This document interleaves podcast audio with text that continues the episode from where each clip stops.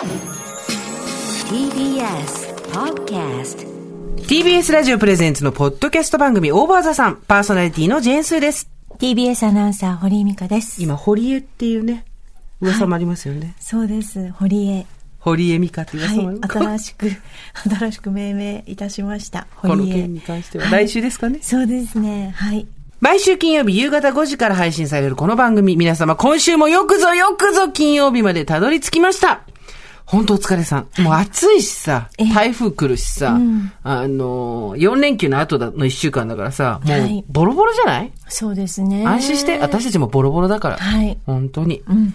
毎回およそ30分私、ジェーンスーと TBS アナウンサー、堀井美香さんが語らい、皆様から届いたメールを読み、太陽の向こう側を目指して、オーバーそんなトークプログラムとなっております。さあ、えー、今週1週間だったんですけれどもですね、先週、何の話したっけ？あ、前場だよ。前女の話をしまして、私もやっぱこの連休は、その、ダイビングギロチンとかをずっと見てました。で、あの、私たちの、あの、非常に説明が悪かったんですけど、我々が感銘を受けたのはガイアの試合ということで、はいあの、プオタの皆さんからですね、いろいろと指摘をいただきまして、大変申し訳ございませんでした。あの、それは理解した上で、まあ、ただ、はいそもそもは前女なんじゃないかっていうね、ところで。わわかりやすいのではないか。私なんてほら、前女しか知らないので、はい。そうですよ前女って言うんだっていうのも最近知ったんですよ。なるほど。全日本女子プロレスのことをですよね前女って言うんだっていうのも知ったぐらいですので、えーメールいただいております。はいおばさんネーム、ペチャコさん41歳、独身バツなしさん。はい。スーザミカさん、こんにちはこ。んにちは。前回の放送でお二人が前女、前女と言ってるのが何のことなのかさっぱりわかりませんでした。ん？前書？と思い検索すると適切に処理する様という意味が出てきて、文脈的にも合っているような、間違えているような。前女というのは、全日本女子プロレスの略だったんですね。はい私が知っている知識は、昔、マッハ文明という人が、クイズのパネラーをやっていたな、ということぐらいです。というですね、えーあの、徳川埋蔵金に負けないぼんやりした情報が。前女してまいります。っていうことでございます。そうだよね。事態に前女してまいりますこち。ら前女してまいります。でもあのということで、本当に事態に前処ではなく、事態に前処して参るんだとすれば、ええ真剣に取り組み、真正面からぶつかっていくってことですから。前女っていうことでね、意味は合ってます。はい。はいまあ、。サラリーマンに向いてるか向いてないかで言うと、はい。微妙なところでございますけれども。でもあれですよね、あの、だから前場で、あの、新規加入生みたいのを募集してたのはおぼろげに覚えてるんです。そうなんだ。はい。へえ。覚えてるんです。15歳から何歳みたいな感入じだったろうとんだろうねは思いませんでしたううけども、あ募集してるんだっていうのは覚えてるんです。で、そして、そこから幾清掃34年経って、えーギロチンチョークですか？何でしたっけ？え？っとギロチン？ギギロチン、ギロチンなんでしたっけ？忘れちゃいました。ギロチンをはい勉強して。そうですねなるほど。メガロにあったっていうのも知ってるんあで、す。そうなんですね。はいいろいろと情報が、ねうんはいあったんですね。ええまあそんな話もたくさんメール来ておりますが、まずはソフトランディングということで、普通のお便りからいきましょそううか。ですね。はい。ダイビングギロチンでした。ダイビングギロチン、失礼しました。ダイビングギロチン、どういうのなんだろうな。うん 足を広げたまま、うんあの、ロープの上から飛び跳ねトップロッてプから、はい。この、首のところにギロチンして落ちていくっていう、なるほど大。変な技です。それは大変ですね。それでは参ります。参りましょう。こちら、普通オタとなっております。はい、普通お宝参りましょう、やっぱりね。うん。山口の坂道ダッシュさんです。おはこんばんちは。あ、こんばんちは。いつも楽しく拝聴させていただいておりまあす。気になっている推しがこの番組を聞いているという不純な動機で聞き始めました。それは盛り上がりますね。ま あ誰かしら番組の面白さにバックナンバーも順次拝聴させていただいておりますありがと。うございます。そんな中、推しに差し入れを渡せるチャンスがあり、柿山のおかきを、柿山のおかきを持参いたしましまあた。当方の住んでいる地域には柿山の直売所はなく、ネットのお取り寄せで入手いたしました。差し入れの効果は絶大で、これはキュンです。と言ってもらえ、まあ同じ番組を聞いている幸せを実感いたしました。それは素敵。誰でしょうね、か、っていうか、こんな素敵なことあっていいの？私たちそういう素敵モーメントを提供したってことね、これ。柿山と共に。ね。はいだって、推しと同じ番組を、もうさ、はい不調じゃん。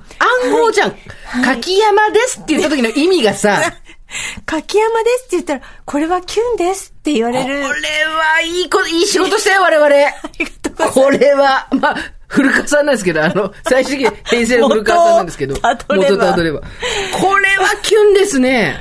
おかきっていうのもいい。なんね最近耳馴染みが良くなってきましたね。そうですねはい。えーおかきっていうとちょっとなんか、あのーそうですね。何よ。なんでもないです。さあ、言ってもらい、同じ番組を聞いている幸せを実感いたしました。笑顔が素敵な推しなのですごく嬉しかったです。いいなぁ話題を提供いただきありがとうございました。こちらこそ。これは素敵ですね。ねえ、おかきが結ぶ。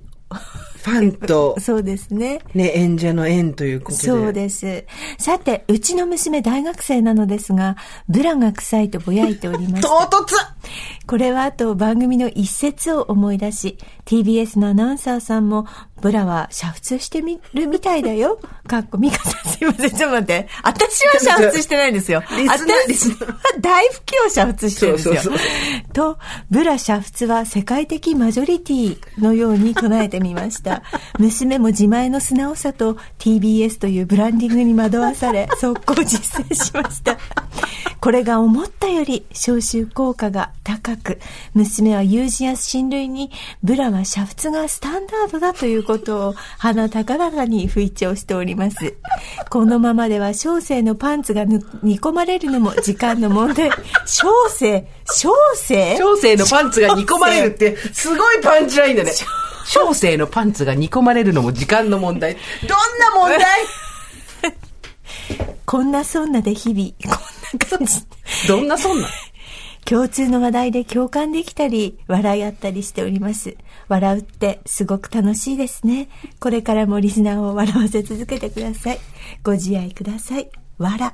ということでですね。ありがとうございますありがとうございまあ。オーバーザさんの素敵なところが、もう、幕の内弁当のように詰められた。本当に。はい、盛り込みました。推し活、柿山、ブラの煮沸、からのご自愛。そうですね。いい、いいメールいただきました。ありがとうございます。ね今週の堀さんの推しはいかがでした？相変わらず石でしたか？そうですね。もう、本当に、なんて言うんでしょうか。息してんのかなって、む 本当に無機物なんじゃないのかなっていう。息してんのかなって思いました。はい。まあね。はい。絶望してからが推し活だ何のっていう。情報も集まりませんでした。そうですか。はい。それ厳しいですね。あの、実際のとこを言うと、ん年が年上か年下かもわかんない。そ、それはちょっと怖く、あ、もうそういうレベルですか？そうですよ。年齢不詳の方だとそうですよね。申し訳ないですけど、うん本当私達観してるので、うん。あの、なんていうの、私も年下はちょっとね、うんあの、あんまり興味ないっていうのは皆さんも今まで何百回も言ってきたことでもそんなのい記号じゃん。素敵って思った推しが、結果的に。やいやいや、結構これが重要なんですよ。えなんで？私でもこの年になると、あの、割と自分よりあれ年上かなって思ってた人が、すんごい年下だったりとか、あるある。うん。その年齢、なんか年下かなと思ってたらすごい上だったりとか、うん。その年齢のギャップっていうか誤解みたいなのすごくあるじゃないですか。見た目と違うっていうことがね。ですので、これは結構な問題ですけど、まあちょっと私も薄くリサーチしてみたんですけど、あの、一向に何歳かわからないんですよ。でもさ、でもさ、はい。素敵だと思った人が年下だったら、それはそれじゃないんですか？そこで足切りされるんですか？あ、もう全然ダメですね。えマジですか？はい。一日でも年上じゃない変わったと思考でした。え？変わった思考ですって自分で言っちゃったよ。変わったあれで全然ダメですね。年下だと思った瞬間そうに。です。ありがたいことに。ありがたくないよ。誰もあ同りがたくないい年。とか2、3個上もちょっと微妙ですもの。あれ、旦那さんもいくつ上？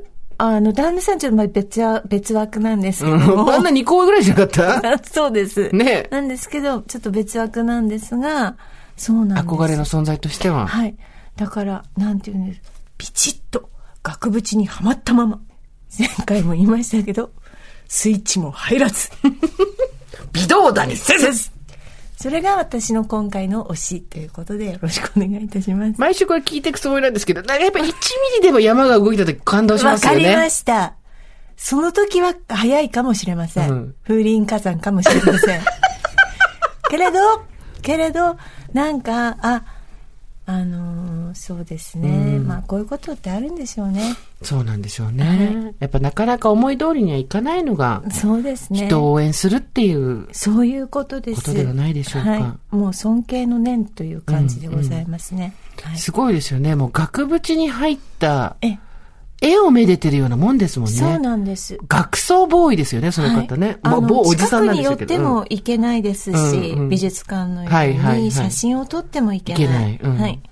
あの、触れることも許されないっていう、ある一定の距離で、そうですね、均衡が保たれてる、あの、石、庭石、庭石になってます。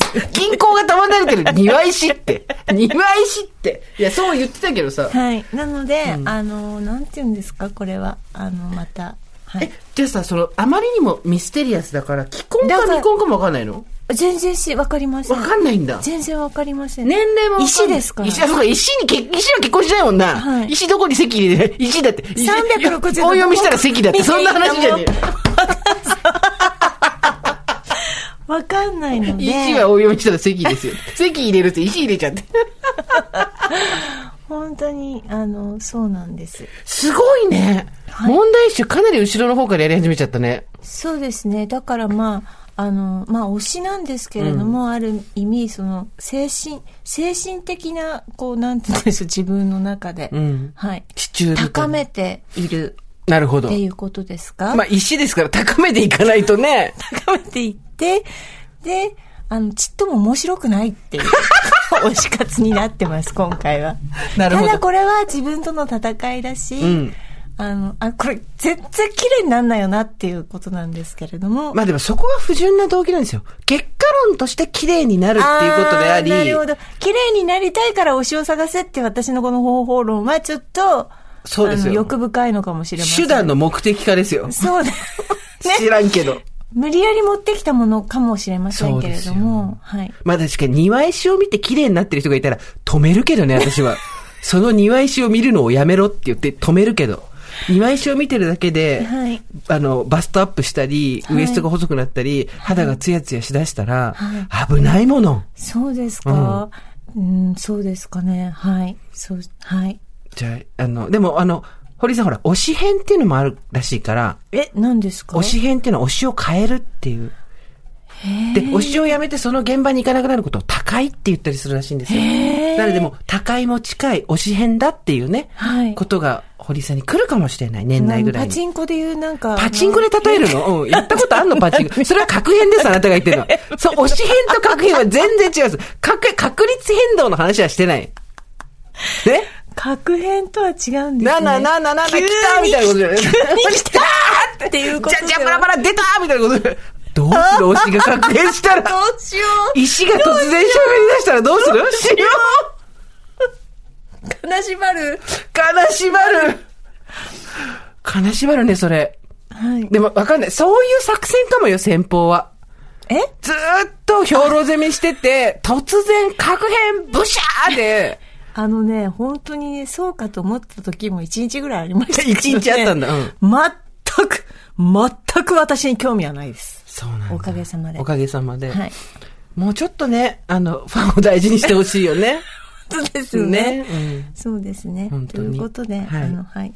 旦那さんに申し訳ないので、旦那さんに戻ります。はい、よろしくお願いしますまあまあまあ、まあでもこれ絶対ね、またもう一回会ったらね、やっぱ素敵だとか言い出すんですよ。そこがなかなか抜けられないのが楽しいとこじゃないですか。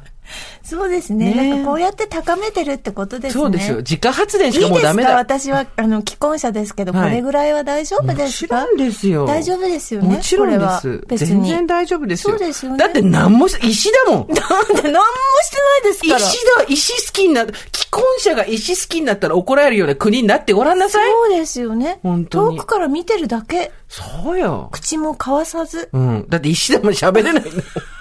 言葉も交わしてないですし。あの、た、あの、関係性の方ですから。じゃあいいですよね。いいですよ、ありがとうございました。そんなこと堂々とやらせていただきます。咎められることなく。後ろめたく、石をめでてる人を、咎める人なんていないですよわ。かりました。よかったです。希望が出ました。よかったです。さあ、皆さんで、あの、堀井さんの推し活をね、応援していただければと思うんですけれども、今回はですね、私と前女ということでメールを募集させていただいたところ、熱いメールがたくさんはい来ました。ありがとうございます。まさか本当に。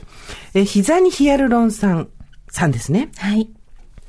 スーさん、ミカさん、おはこんばんちは。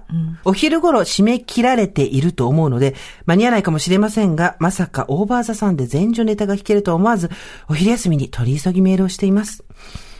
幼少期にプロレス好きの父の影響でビューティーペアや耳萩原を見させられ、思春期にはクラッシュギャルズに憧れ、プロレスラーを目指した48歳です。中学生の頃は、前女の応募基準の160センチまで身長を伸ばしたくて、毎日牛乳1リットルを飲み、部屋で円髄切りの練習に励んでいました。残念ながら成長は155センチで止まりました。三つ子の魂100までとはよく言ったもので、途中ブランクを挟みつつ、大学生の頃は北斗やカンドリが活躍した対抗戦ブーム。社会人になってからは、ライオネス・アスカを代表とする無所属のフリーレスラーが台頭する群雄割拠の時代。と、節目節目で人生にプロレスが寄り添っていました。いえ、あなたが勝手に寄り添っていただけです。好きがたたって短期間ではありますが、某団体のスタッフとして働いてた時期もあったぐらいです。ええちなみにお二人が熱く語られていたのは正確には前女ではなく、ガイアジャパンという長与千草さんが引退復帰後、旗揚げされた団体の話です。失礼いたしました。ただ、もともとはデビルさんも長与さんも全日本女子プロレス過去前女出身の中心選手。前女魂に溢れ、しかも見せることに長けた稀有な方々です。男子と女子プロレスの大きな違いは、情念だと思っています。赤いシリーズやヒルドラ、ハスダスガコドラマなど、日本人の大好きなドロドロにつながる何か、それが女子プロレスの醍醐味ではないかと。そんな観点で、昔の動画など楽しんでいただけたら、元関係者として嬉しい限りです。暑い日が続きますが、くれぐれもご自愛ください。ということで、すごいね、好きが高じて、団体のスタッフになったっ素晴て。らしいですね。ね。ねやっぱこの時代、魂をつかまれた人たちっていうのは、いたんですね。うん。皆さん合宿してたんでしょ？あそこの、だから前女のところでね。でうん。うん。みんなね。あの、男の子たちがよくプロレス技を掛け合ったりして、ええ。体育館のマットとかでねっていうの話聞きますけど、女性も円髄切りの練習を部屋でしてたっていう。ね。すすごいですよ、本当に。自分で自分。いや、それは無理です。自分で自分の円髄を切ることは、それは自殺行為ですから。多分、何見立てて、ぬいぐるみとかをね。うんあなたはしなかったんですか？そういうのは。私は、なんか見るだけで、今にして思えば、この恵まれた肉体、まあ根性がなかったんで難しかったと思いますけど、肉体としては、扉叩いてればよかったですよね。もしかしたら今頃、面白いことに。一大スターになったかもしれないですよそうですね。旗揚げしてたかもしれませんね。生活は踊るのをお聞きの皆さん、こんにちは。女子プロレスラーのジェーンスーですっていうはい。のがあったかもしれない。張り手が一番ジェンスみたいな。そうそうそう。来てたーっていう。そうです。なんか、あの、必殺技、え？どうします？堀井さんが女子プロレスラーだったら、どんな必殺技にします？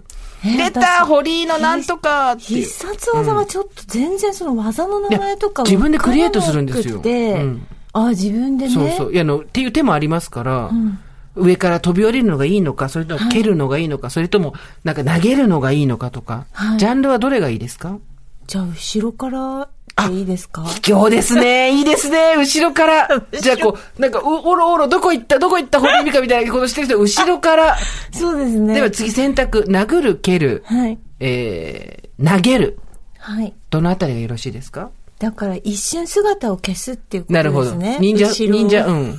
後ろから。うんそれで、あの、キックじゃないですかね。あの、背中にキックっていうことですかね。えーっと、こうパッパッパッパって走ってって、はい。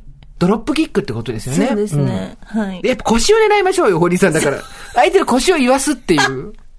そうですね。高ければ、打点が高ければ高いほど良いとされるはい。ところもなきにしもあらず、見栄えが派手なドロップキックを、あえて腰、ミドルで行くっていう。そうですね。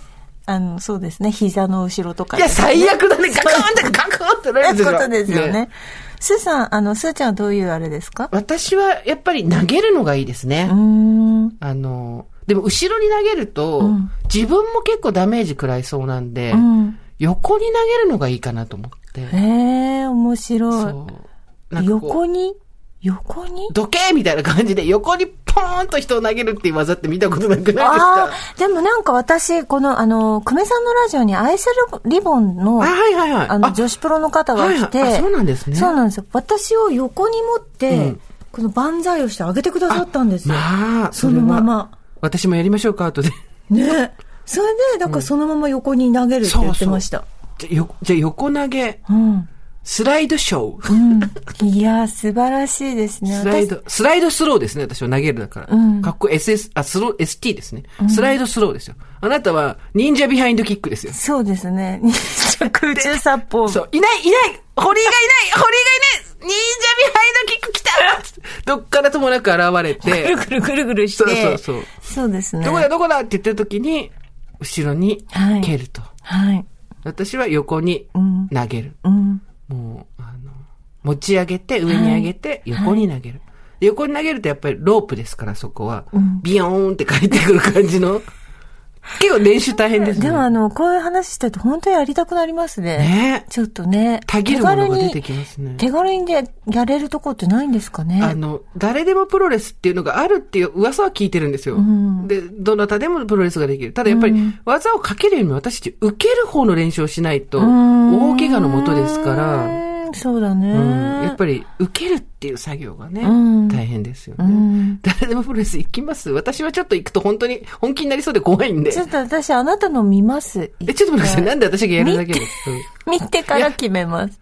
普通に、もう一回普通に観戦に行くっていうのも手ですよ。そうね、んそうね、そうしましょうね。女子プロレスは見に行ってないですからね。うん、行ってないね。ね。アイスリボンってだってわらびじゃないですか？多分。ああ、多分そう、そうね遠いところにありました。そうそう。だから、ね、そういうところに行って、うん総合格闘技の道に堀さんをあの引きずり込もうと思ってたんですけど、気がついたら、もう必殺技まで決まっておりました。そうですね、いいですね。40後半にもなったら、必殺技が欲しいですよ、仕事で。はいはい出たーなんとかみたいな、はい。仕事で必殺技持ってる人っているじゃないですか。うん。なんかトラブった時にパッと上と離してまとめてくる人とか、うんあと、ここぞという時にしっかり怒ってくれる人とか、うん。え、大丈夫？ここで暴れればいいの？私がみたいな時にちゃんと暴れてくれる人とか、はい。やっぱ業務上の必殺技欲しいですね、いいですね私たちも。うんこう、ダメージを与えて、こう、ちょっとこう、傍観して、みたいな人もね、いますしね。あ、それは卑怯じゃないですか。ダメージ与えて、うん傍観して、っていう人もいますしね。それはヒールですよ。うん、そうですね。ねうん。はい。じゃあちょっと、前女と私、ぐっさんさんでございます。えー、表題の私と前女ですが、97年頃は女子プロレスにどっぷりハマっていた頃なのでよく覚えております。うん月一で後楽園ホールの試合を見に出かけていたので、お話しされていたデビル正美選手、VS 広田桜選手のカードは、前女ではなく、ガイアジャパンのカードと思われます。申し訳ございません。本当にそうでございます。やっぱ皆さんこのあたりは放っておけないんです。はいすいませんはい。ガイアジャパンのカードと思われます。デビル正美選手は引退されて、今は福岡で、おしんこのおかみさん、漬物屋さんね、うんをされていて、対して、広田桜選手は2児のママでありながら、今の現役選手としてマットに上がっております。広田桜選手は色物扱いされがちですが、技術がしっかりして、間の取り方や見せ方など、分かっている素晴らしいアスリートです。同い年ながら感服です。もしご都合が良ければ、今の広田桜選手も見てください。そんなに変わりありません。長々と稚拙な文で失礼いたしました。どうぞご自愛くださいませ。ということでございます。愛が溢れてますいね。やー、すごい。だから、やっぱ間の取り方っていうのをうん、すごい研究になりますね。そうですね私ずっと見てて、あの、なんかマイクパフォーマンスうんみたいなのもすごく、だから、マイク上手い人下手な人いますからね。いますね。で、あの、こう、観客にリアクションちゃんとも待ってから、また次のマイクパフォーマンスをするっていう、うんあの形。やっぱり、このオーバーザさんでやってても、ちょっとこう考えながら、でね、みたいな。そう、なんか、ま間をね間を持てなかったな、私たちっていうのはね、ありますよね。技を受けるとか攻撃するのはできるんですけどね。ええ一方的にっていうのはできるんですけど、やっぱ待つことをしなかったっていうので、マイクパフォーマンスを見ていて思いました。私、あの、やっぱりレコード会社にいたじゃないですか。ええ。だからマイクって命ぐらい大事なんですよ。ええ。だからマイクをどっかに置いたりするときには、必ずウレタン製のね、まあ、堀さんもそうだと思いますけど、ふかふかしたところにそっと置くとか、はい。マイクはとにかく丁寧に扱うっていうか、あの、カルチャーの中で育ってきたんで、はい。あの、マイクパフォーマンスの後、バーンって投げるのがね、未だにヒヤヒヤするんですよ。それダメダメダメっていうね。あれ、そっと置くっていう、のダメなのかな？あこう床の、床からさあマイク滑ってきてパッて取る。まあ、ここまではいいわ。だけど、やんとかんとかで、お前次やってやるぞボンわわわわわわわマイクがそれじゃもう。そうですね。放送に関わる人間としてはすごいヒヤヒヤするところですよね。はい。いや、でもなんか、いい、いいもの見せていただいてます。本当にいただきました。マイクパフォーマンス。奥が深いですよね。そうですね本当に知れば知るほどわけがわからなくなるっていうことなんでしょうね。はい。うん。えー、こちら、俺は大型お羊座さん。スーさん、堀さん、こんにちは。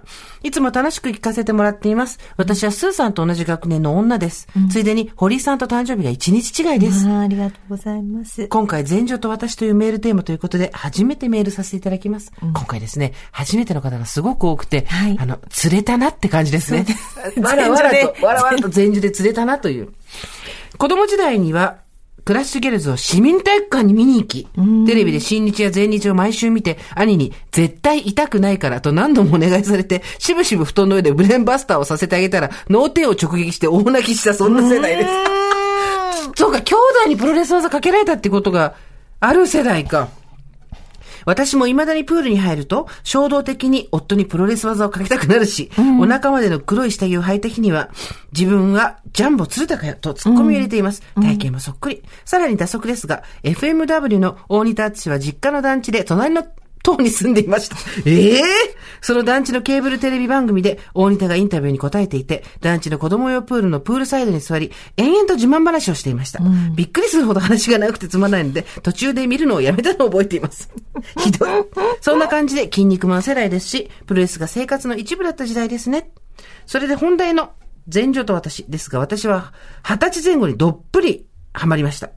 最初は不死鳥、山田敏夫のファンでした。タッグパートナーだった豊田真奈美のような天才肌よりも、山田敏夫の不器用なところがたまらなく好きでした。得意技もキックだし、試合のスタイルが女版武藤敬司みたいな選手でした。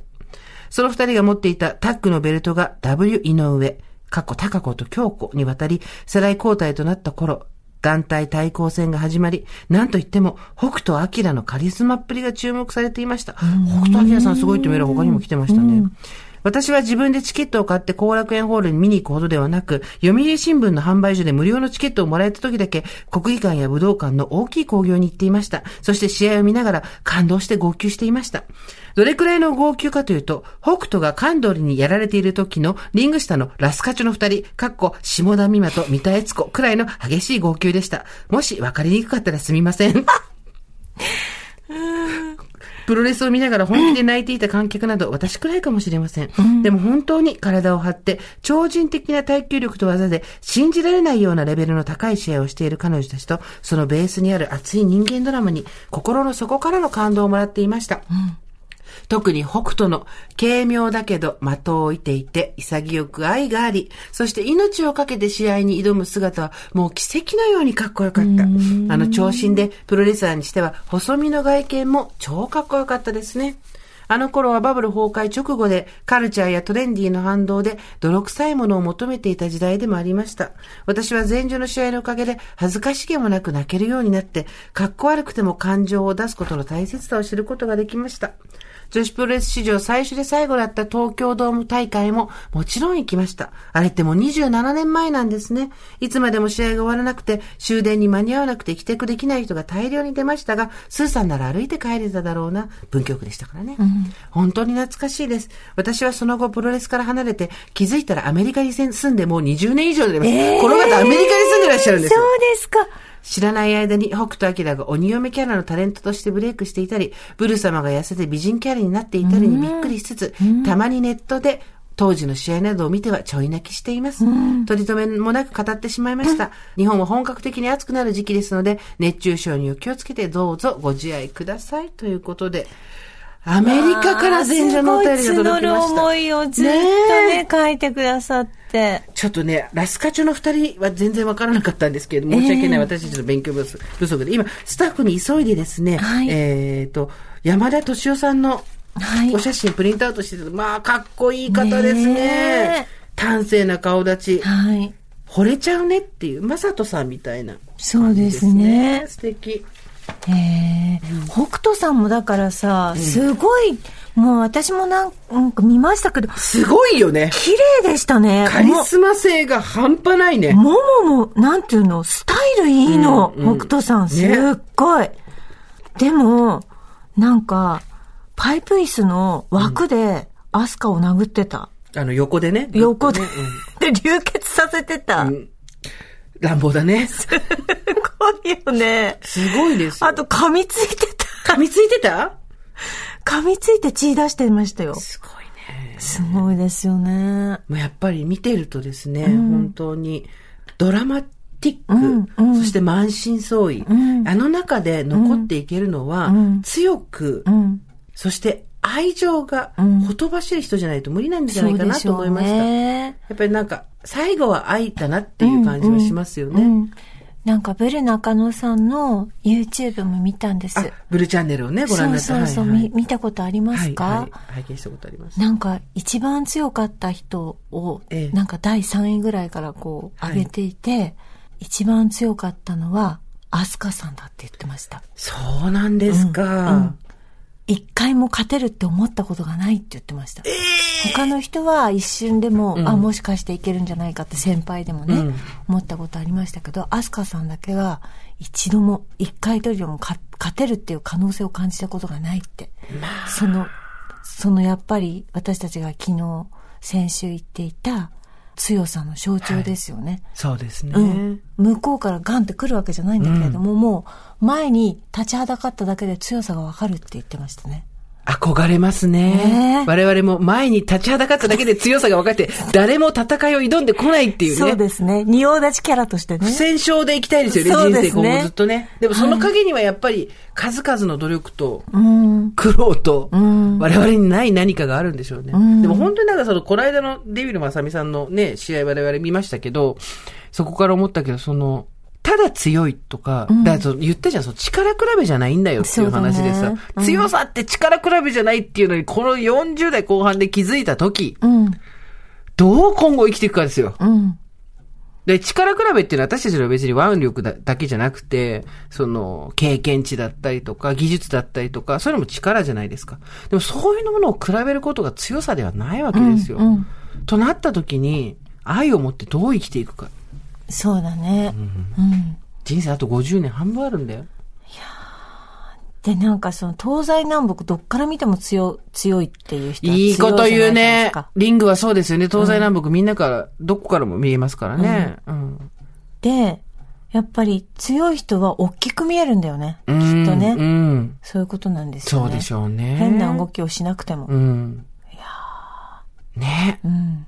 強さ。そうなりたいもんですけどね。昔はほら、弱々しい感じで、はいちょっと人の興味を引けたらとか、関心を引けたらなんていう時代もありましたけど、もうめっちゃめちゃそんなことに興味なくなりましたね。そうですね。ね本当ですね。うんいかに強くあるかって。そうですね。しかも強さっていうのは誰かを蹴落としたりとか、うんそういうことじゃないんですよ。はい。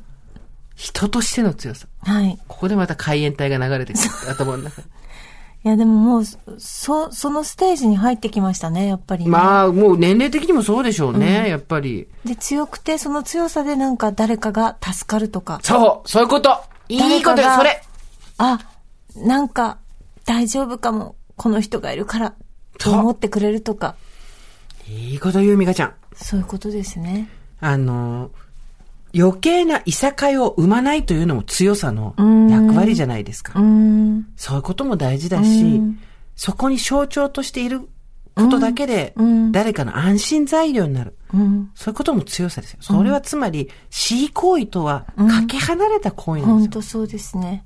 なんて深い学びがあるんだ。はい。また扉が開きました。開き私ました。たちの。本当に強くありたい。あありがとうございますりがとうございます。えー、こちら、ハムさん。はい。先日デビル正美さんの話をされていましたが、私は1975年生まれ、まさに夕焼けにゃんにゃん世代だったので、女子プロレスといえば、夕にゃんに突然現れる、ダンプ松本さんの恐ろしさでした。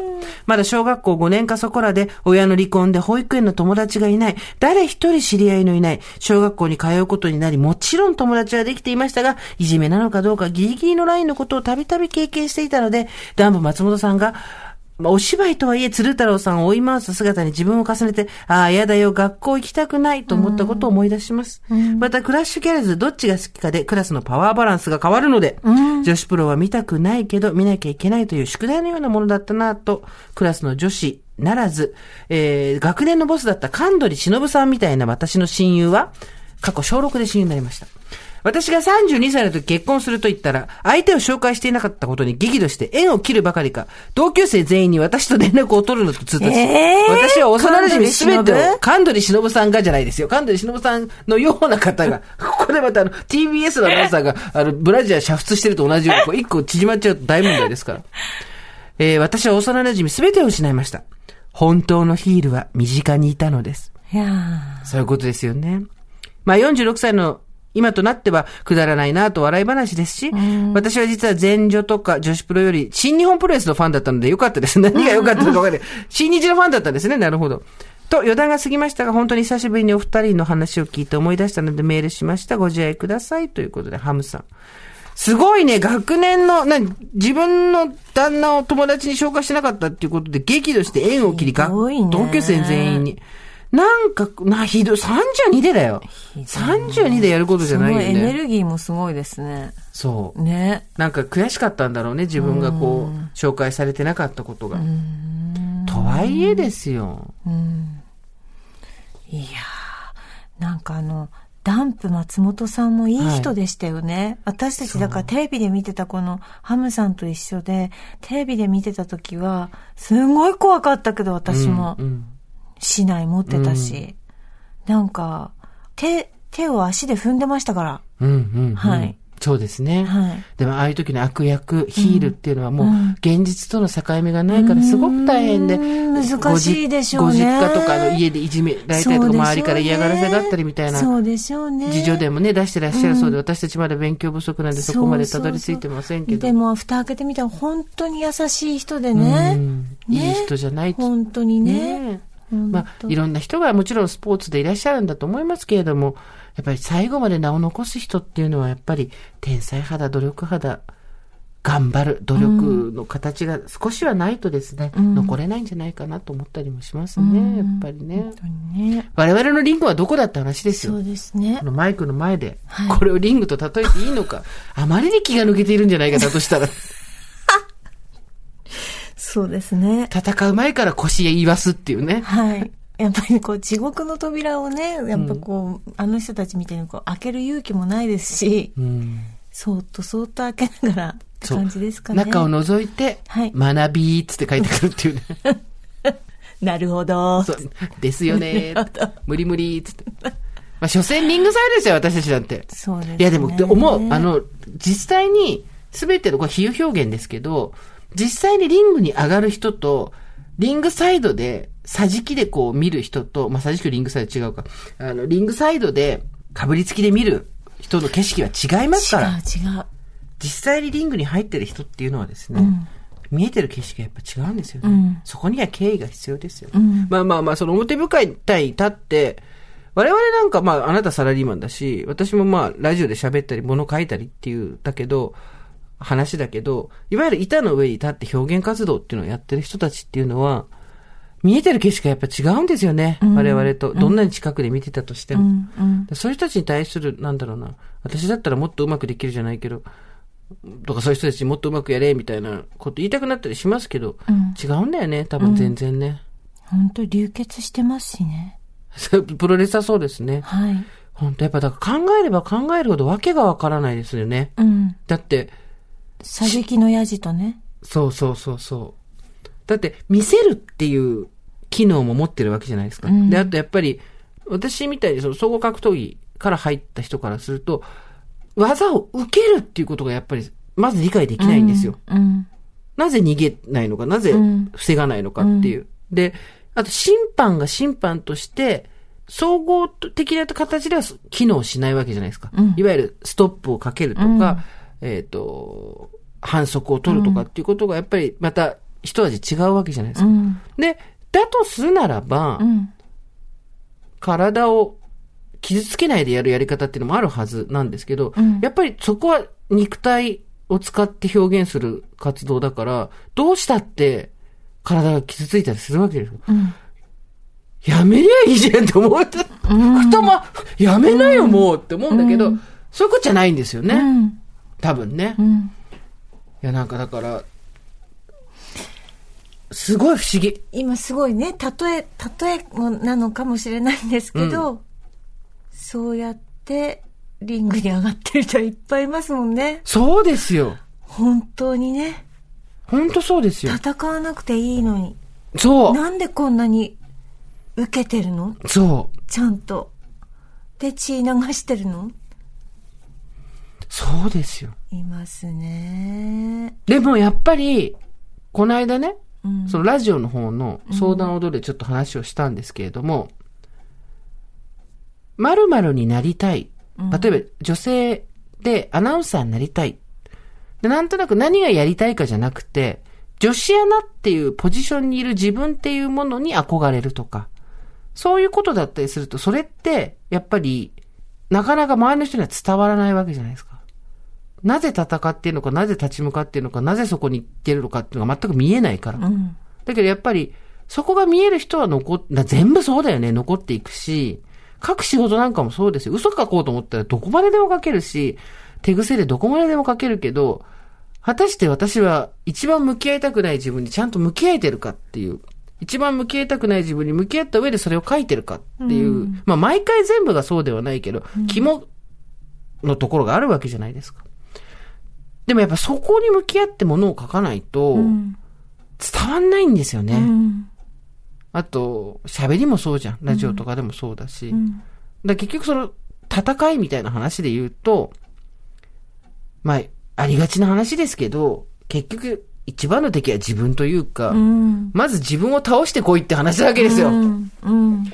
これがね、難しいんだよね。自分をちゃんと倒すっていうのをやって自分の一番向き合いたくないところってあるわけじゃない。うん言いたくないこといっぱい、人に言えないこといっぱいあるわけじゃない。うんでそこをただ、リトマス紙にして世の中のいろんなものに対して感想を持ったり、感情が動かされたりしてるのは間違いないので、私がピンとこないものをミカさんがピンとくる。逆もあるわけじゃないですか。それってやっぱり、各々に抱えてる何かに反応をするかしないかだけなので、その何かの輪郭っていうのをきちんとつかめるかどうかで、でもやっぱりこの先変わってくると思うんですよね。特に50代、60代とか、うん。仕事をしていくにせよ、そうじゃないにせよ、自分と向き合う、向き合えることが一番のもしかしたら強さなのかもしれないですね。うん強さとはっていうね。うん。向き合いたくない自分とちゃんと向き合って表現をしてるか。うん。これは、いやー、そうですね。で、エッセイなんてさ、それこそさ、なんか、なんていうの、難しい仕事ではなくて、はい。人が読んでさらっと気持ちいいものっていうのは手癖で書けるようになるんですよ、大体。うんうん。ある程度やっていけば。うんで、そうすると、まあ、ひ人一つ様の時間を頂戴して、パラッと読んでも、さらっとこう、まあ、くすっと笑ったりとか、さらっと面白いことを言ったりとかっていうんで、娯楽、揮発性の高い娯楽としては成立すると思うんだけど、人の心にちゃんと刺さるものが作り出せるかって言ったら、多分それでは無理。うん。で、じゃあそれがやりたくないんだったらいいんだけど、まあでも、自分が何かを作ったっていうことを残していきたいんだったらね、やっぱりそこは向き合っていかなくちゃいけないし。で、すべての人がそこに向き合えるわけじゃないじゃないですか。はいはい向き合ってらんないわけじゃないですか。はいで、そういう人たちが多分お金を出してでもエンターテインメントとして楽しんだりとか、えー自分自身と照らし合わせて感情移入したりとか、追体験したりとかっていうことが多分世にあるエンターテインメントの全てだと思うんですよ。うん。だから、まあ私たちどっち側にも立ってる微妙な立ち位置ではあるけれども、まあ身が引き締まりますよね。そうですね。でもやっぱりそのリングにはまだ立ってないんだなってすごいわかります。自分自身がね。自分自身がうんうんそうね。本当に私たち脇にいるんだなって。エプロンでうろうろしてるだけですね、そう我々ね。うんで、あの、ね対戦中の選手に途中からバーンって来て、バーンあーっつってこう落ちちゃう人ね。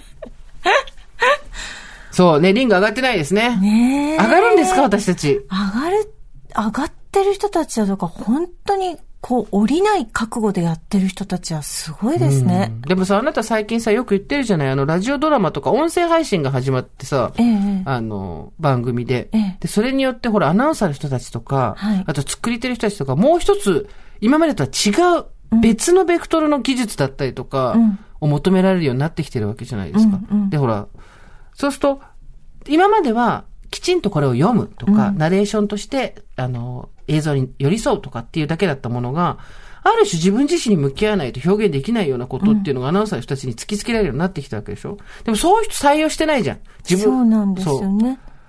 自分自身とがっつり向き合う人は特性として別に必要なかったんだけど、はいここに来てそういう仕事が増えてきて、うん。どうですか？大変なんじゃないですか？やっぱり、そこは。まあ、その、ラジオドラマに関して言うと、例えばそのドラマとかね、俳優さんとか声優さんの仕事の、ちょっとこう、真似事みたいなことをアナウンサーがさせていただいて、それスキルとして、こう、なんか、アップさせていくっていう仕事があるんですけども、なんか、なんでしょうね。きっとアナウンサーって多分、まあそういうなんか表現力をこれからこう養っていくと一緒に、多分読むだけじゃなくてこうやっていろんなこう語る場所がポッドキャストで出てきたりとか、うんうん今まではテレビの中で本当にこう当たり障りのないコメントだけしてればいいですよっていう役割からもっと自分の意見を発することを求められる人になってくるわけじゃないですか。うんこの人何考えてるのってことだよね。許されてくるっていうことですよね。で、そう。例えば私なんかは、ツイッターで、その、ナレーションね、オリンピックの開会式、この後どんな演出が待っているんでしょうかっていうのを、散々今までこう、マイナスな意見を述べていて、ナレーションでやってきて、で、それを明るいテンション、明るい音楽とともにナレーションに乗せた時にとっても違和感があって、うん。で、それはどうなんだろうって、こう、当たり障りないツイートをした時に、やっぱりいろんな方の意見がバーってこう、リツイートがたくさんされたりとかした時に、すごいビビったんです。うんうんそのリツイートの多さに。うんうん今まで来なかった500とか800みたいなリツイートがバーって動いちゃったので、その自分のやったことに対しての削除じゃなくて、うんそのリツイートの数にびっくりしてうんうん削除したんですけど、多分なんかそういう選択ってこれからうん。アナウンサーもいろんな人も表現する人がリングに上がってるんだったら、多分その受け身をどうするかとか、どうやって戦うかっていうのは、多分持ってないといけないんだなっていうのはすごくわかりました。うっかりリングに上がっちゃったんだよね、その時に。だって本当の気持ちっていうのと向き合った時に、誰もがそれを思ってたわけじゃん。うん。これどういうテンションで聞けばいいんだろうっていう、うん散々ネガティブな話を聞いたのに、さあ、それでは次は何とかですって言われた時に、んあ、これどういうテンションで見ればいいんだろう、聞けばいいんだろうって思ってたところに、刺さったわけじゃないですか。そうなんです。らそれはつまり自分自身と向き合った結果の発言っていうのをうん。してしまったっていうか、した。つまりリングに上がってしまったっていうことで、そう。そうなんでしょうね。こうやってこう表現の場所とか何かを発するっていう人になっている以上は、それをするってことは、つまりさっき言ったリングに上がるっていうことになるわけで、ですはいリングに上がった人を守りきれなくなることはやらないでくださいって話だよね。で、今までリングに上がってこなかった人が戦い方がわかんないわけだから、そうそうそう。で、リングに上がるときは、野面で上がるわけじゃなくて、うん TBS を背負って上がんなくちゃいけないので、そううん私たちの場合は社員なのでね。まあ SNS、自分の意見をこう、表明したりすることが多いところになって、まあ、匿名だったら全然大丈夫なんだろうけど、うん。本名だったりとか、しこう自分の所属を明かしてる人にとってはやっぱりうん。突きつけられるものがありますよね。そうですよね。でもあなたさ、それこそ、ナレーションに関してはやっぱり確実にリングに上がってるわけじゃないですか。はい。で、そこが主戦場ですよね。うん。堀井さんの。そうですね。偽地蔵っていう一言でもうほら、みんなを日本昔話の世界に連れて行けるだけで、こいつできるっていうさ。いやー、そうですね。だからナレーションも難しいんですよ。うん。本当に。うん。人を誘導できるからね、声っていうのはね。そうなんですよ。まあ表情一つもそうですよ。うん。人の印象っていうのをどんどん左右できますから。うん。あなたのだってエッセイだってまあ、本当に語尾一つ、丸一つで全く印象が違うものじゃないですか。本当に。人を先導しないっていうのは、うん。あなたと私の大きな、本当ですね。こんなバカな番組やった。なんかこれぐらいがいいんですかね先導してない、ね私たちバカな方にこう、ハーメルンの笛吹みたいになってないね、中年女が全員さ、あの、海にさ、ドボンドボンドボンって、みんなが、私たちが笛吹いた後みんながついてきて、みんながこう、あの、ネズミみたいになんない？大丈夫？すごい不安なんだけど。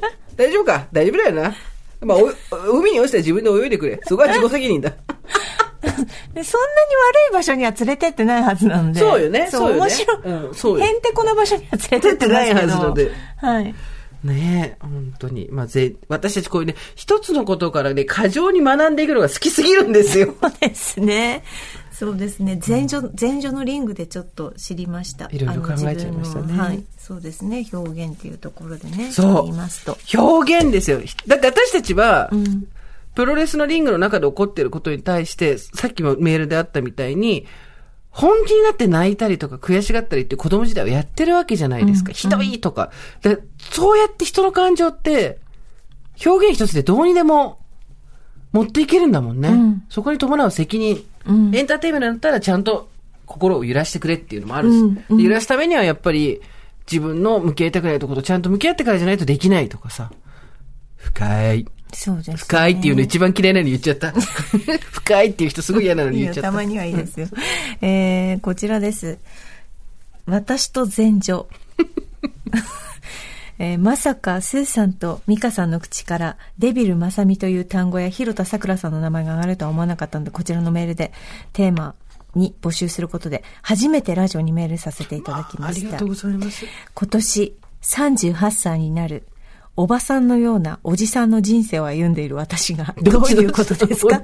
どっちなんですか？ちょっと待ってください。おばさんのようなおじさんの人生を歩んでいる私が、小中学校の頃から父親に毎週のように女子プロレス、主に前女の試合観戦に連れてってもらったことを思い出しました。今思うと男子プロレス観戦にも連れて行ってもらいましたが、なぜか女子プロにハマってしまい、自分のセクシャリティも関係しているのでしょうか？当時はアジャコング選手や豊田真奈美選手などが試合を彩ってきた時代、その後、前女が経営危機に陥って有名選手がどんどん辞めてしまった後に、新生前女として中西桃江選手やうん。高橋苗選手などの若い選手がどんどん出てきて、2002にはつんくさんのプロデュースでキスという世界のユニットまでデビューし再び女子プロレス人気に火がついたということをこの前のように思い出します。私が高校時代、部活動で人間関係に思思い悩んだことがあり、一週間ほど登校拒否をしたことがありました。うん当時思い出すとなぜあんなに思い悩んでいたのかわからなかったのですが、学校に行っていないのが親にバレ、私は押し入れに閉じこもり、出てきなさいと言われても、押し入れに閉じこもって親を困らせました。うん裕福でもなかった家庭の私立の高校に入れてもらったにもかかわらず、学校も辞めると言い出してさらに親は困惑。母、あんた学校辞めてどうするの私、学校辞めて前女に入る。これが母親を初めて泣かせてしまった出来事でした。母、男なのに前女に入ってどうするの？お母さんびっくりしたんだろうね。男なのに全然入ってどうするの？その通り。私、レフリーをやるレフリーがダメなら、事務所のスタッフとして働く割と明確な目標があったのを聞いて、母親はその後、もう勝手にしなさいと言い放ち、私は初めて親に反抗したことを思い出しました。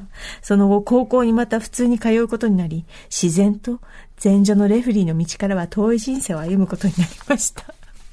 当時の前女は一人の高校生の人生をもしかしたら狂わせたかもしれないくらいの熱い戦いがありました。そうです。今前女は団体がなくなってしまいましたが、まだまだ前女出身のレスラーが活躍しています。スーさんとミカさんの力で、また、いや、いや、それはないかな。また、女子プロレスブームが再燃してほしいや、いという。それちょっと荷が重いっす。それ荷が重いっす。そ、それは、荷が重いっす。難しいかな。頑張りままた、す。女子プロレスブームが再燃をしてほしいという思いを込めて、今回長文でメールさせていただきました。まだまだ暑い季節が続きましたが、くれぐれもご自愛ください。すいません。ありがとうございます。ありがとうございます。さあ、そろそろ1時間を超えてくるんですけどですね。そうですか。堀さん、はい。私ちょっと感動してしまったんです。はい。こんなメールまで来てるんですあ。りがとうございます。私と前女。スーさん、ミカさん、おはこんばんちは。こんばんちは。私はミカさんと同い年のおじさんネーム、ムチ抜きの五郎と申します。いつも楽しく拝聴させていただいております。はい男性の方ですね。はい。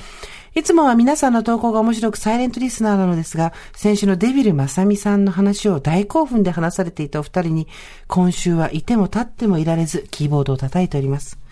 今週のメールテーマ、私と前女ですが、あえて、私とデビルマサミという題名でメールしたいと思います。デビルマサミさんとは10歳離れていますが、同じ町で生まれ育ちました。まさみさんが1年生まで通われていた高校の後輩にあたります。その時の担任の先生が私の3年生の時の担任でした。当時、まさみさんが先輩であることは有名人であったので知っていました。私が高校を卒業し就職で東京へ出て3、4年が経った頃、先生が修学旅行で東京に出てくるとのことで、浅草の某有名天丼店で食事をすることになりました。その時に先生から教え子から東京で食事をご馳走になるのはデビル・マサミ以来二人目だと言われ、勝手に親近感を覚えました。時は流れ45年。引退されたデビル・マサミさんは地元に戻り、本名の吉田マサミさんとなり、いろんな職業を経験したいとスーパーのレジ打ちなどを経験された後に、6年前から力持ちで料理好きな人を探しているという地元の料亭の社長からのスカウトを受け、お漬物屋さんの店長をされています。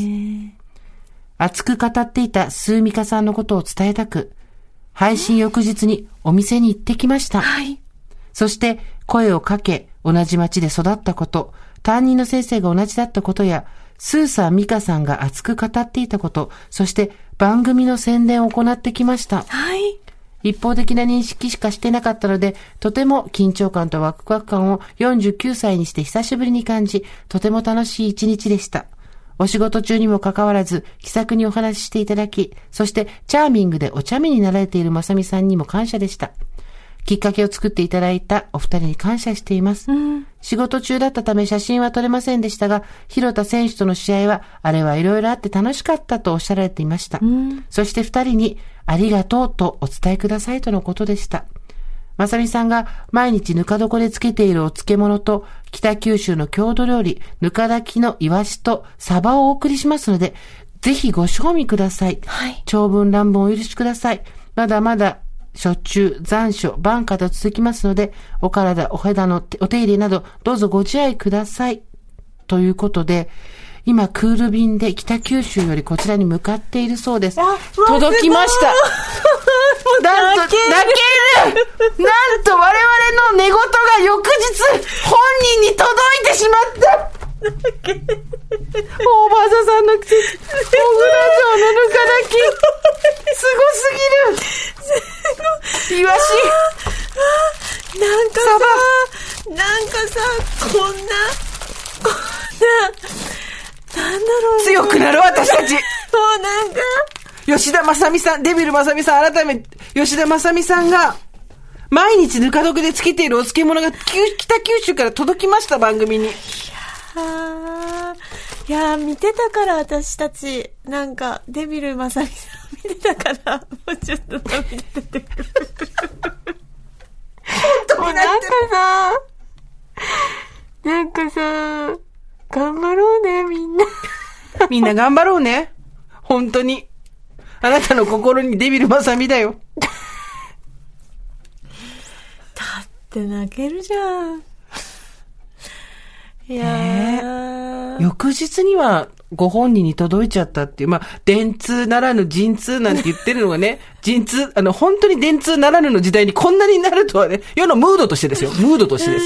世のムードとしてこんな風になるとは思ってもいませんでしたけれども、リスナーさんのおかげで、うん。我々のヨタ話が、はい。翌日、いやー。95年、6年、7年あたりの試合のですね、はい。あれから、はい。えー、20年。強かったね。かっこよかったね。本当にでも今もこうやってかっこいいね。だからさ、そういうことなわけ。20年前だろうが何だろうが、やっぱり本気のものは残るんですよそうなんです。その人自身が、その人自身が強いかどうかっていうことなんですよ、やっぱり。周りの。ね。今日もちょっとありましたけど、周りの評価とかじゃないんですよ。もうデビルまさみさん自体がつもう強い人なんですよ。そうですよ。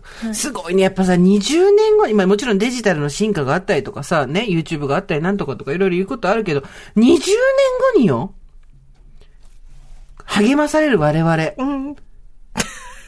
私この漬物食べれない。食べようよそこは食べる血肉にするんだよミカちゃんここは我々の血に、これを崇め立てまつっていてはダメなんですよ。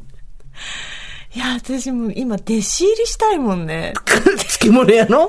漬物屋さんの？まさみさんのところに。うん。まさみさんと話したい。もう北九州、コロナが終わって北九州行くしかないでしょ、お。前誰やねんってそうそうそうにわか 来た、にわか。にわかの豊か来たっていう。来た来た来た。超迷惑だよね。一方的に喋って。いるよ私、うん私、いや、でもそういう方、ね、そういう人の気持ちはよくわかるじゃないですか、今。いやー、ね。いやー、そして何はともあれ、ムチ抜きの五郎さん、あなたの行動力に、本当ですね。本当に感謝です。突然行って、我々の話をする。どれだけ心に強さが、本あった当そうでしょうかだと思いますよ。ね、つそしてデビルまさみさん、今ね、あの、画像が、あえーあのあ頭に頭巾を巻いてお仕事されてる様子っていうのが、はいネットにも上がってらっしゃいますけどおも。はい。ね、嬉しいですね。ありがとうございますリスナーさんに支えられてる番組だっていうことが本当ですね。いやー、ありがたい、ありがたい。ねだって福岡なんて私たち行けないからね、五郎さんじゃないとうん。はい、行けないじゃないですか。ありがたいです。こうやってつなげてくださって。本当にありがとうございます。リスナーさんに助けられてる。我々これを血肉にするようにはい。食べます。そうですね。これを食べ終わった暁に我々結構強くなってると思うよ。リングに上がります。ね。もうまさかの結末でうん。身の引き締まる思いでした。えー、まさみさんが毎日ぬか床でつけているお漬物ですって。ね。強さとはっていうことを考える。はい。そんな8月の頭。はい。いや7月だ、まだ。7月の最初。あとまあ、そうそうこれいつ聞くかわかんないですしそうね。あなたがいつく聞くかによる。はいと。いうことで、まさかのはい。皆様からの前場メールで素晴らしい体験を我々もさせていただきました。はいあなたの強さ考えてみましょう。我々の強さ考えていきましょう。ーうん。といったところで今回はこの辺りまででございます。はい。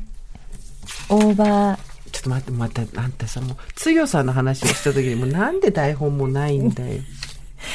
今、ぬか漬けの説明読んでたから。わかったわかったはい。オーバーザさんでは皆様からのメッセージをお待ちしております。送り先は番組メールアドレス、over.tbs.co.jp、over.tbs.co.jp、